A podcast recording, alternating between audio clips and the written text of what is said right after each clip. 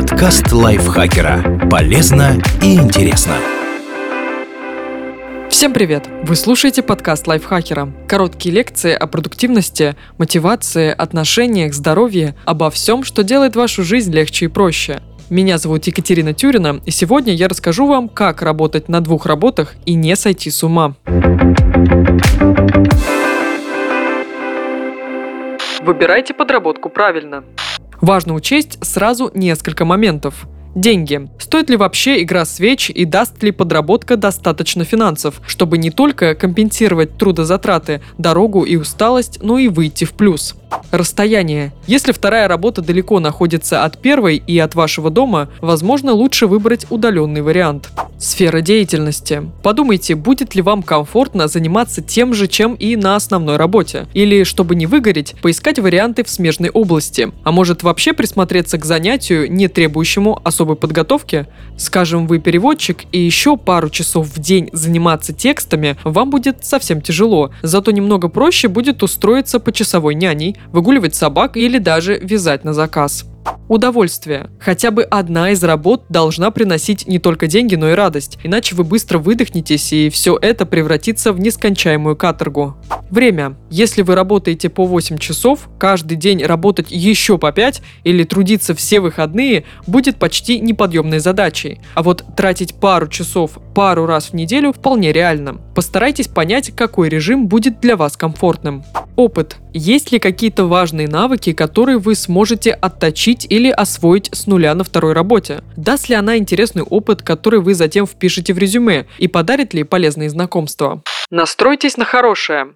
Да, две работы – это тяжело. Да, это чаще всего вынужденная мера, и не всем приходится трудиться так много. Да, вы можете начать себя жалеть. Но если постоянно думать именно об этой стороне вопроса, что вам приходится пахать, что некому вам помочь, что вы устаете, вы будете только больше злиться и выматываться. Поэтому попробуйте сфокусироваться на положительных моментах. Например, на возможностях, которые дает вторая работа. Или на том, какой опыт вы получите и какими проектами сможете пополнить портфолио как в итоге вырастет ваша ценность на рынке труда и как вы закроете долги или накопите на вещи, которые для вас важны. Какой вы в конце концов молодец, раз справляетесь с двойной нагрузкой и грамотно распределяете свои силы и время.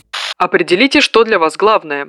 Скорее всего, вторую работу вы нашли, потому что вам нужен дополнительный источник дохода. Но не стоит забывать, что помимо денег, значение еще имеют карьера, опыт, связи, долгосрочные цели. Если все это связано с первой работой, нужно прежде всего заниматься именно ею. Иногда появляется соблазн бросить больше сил на подработку в ущерб основной деятельности, чтобы быстрее получить деньги. Но это неправильно, и такой выбор может потом серьезно вам аукнуться. Так что лучше не срывать сроки, не отлынивать и в первую очередь уделять время той работе, которая важна для вас в долгосрочной перспективе. Поставьте цель и установите сроки. Долго работать на двух работах тяжело, поэтому важно, чтобы в конце туннеля был свет, и вы понимали, зачем вам все это и когда уже наступит пора выдохнуть. Например, вы хотите расплатиться с долгами, накопить на первый взнос по ипотеке, порадовать близкого человека дорогим подарком, издать сборник своих стихов, оплатить себе крутые курсы повышения квалификации и в итоге начать зарабатывать больше на основной работе. Установите нужную сумму и срок, к которому ее необходимо набрать, а затем четко распланируйте доходы, чтобы в этот срок уложиться. Так вам будет легче. Перед вами окажется ясная измеримая цель и план по ее достижению. Вовремя прекращайте работу. Есть очень опасная иллюзия. Вот сейчас поработаю побольше, а завтра будет чуть легче, и я смогу расслабиться. На самом деле работа не заканчивается вообще никогда. И если сегодня вы просидели за ноутбуком до часа ночи, вы просто лишили себя драгоценного сна и кусочка личной жизни. Стоит заранее определить время, в которое рабочий процесс останавливается, а вы начинаете отдыхать или заниматься своими делами. Так жизнь не превратится для вас в бесконечный мучительный день сурка, из которого нет выхода. Говорите «нет».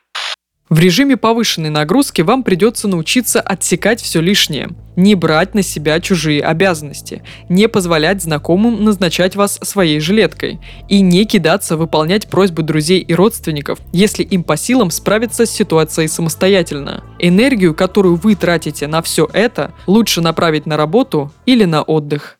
Упрощайте быт.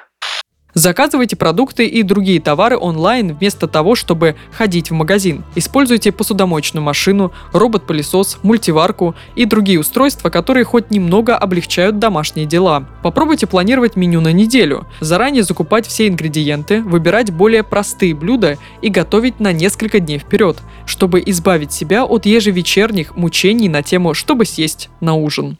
Заботьтесь о себе.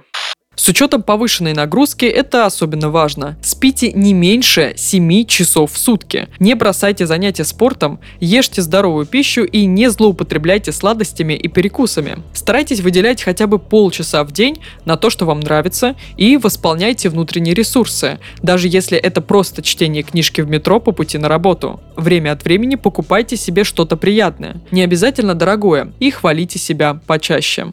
Попросите о помощи.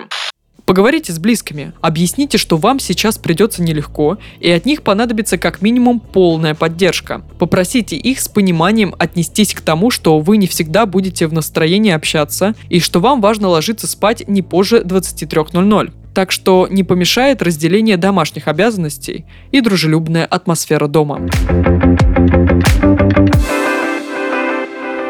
Спасибо Асе Плошкиной за этот текст и спасибо вам, что прослушали этот выпуск. Подписывайтесь на подкаст Лайфхакера на всех платформах, ставьте ему лайки и звездочки, заходите к нам в чат в Телеграм, он так и называется, подкаст Лайфхакера. На этом я с вами прощаюсь. Пока-пока. Подкаст Лайфхакера. Полезно и интересно.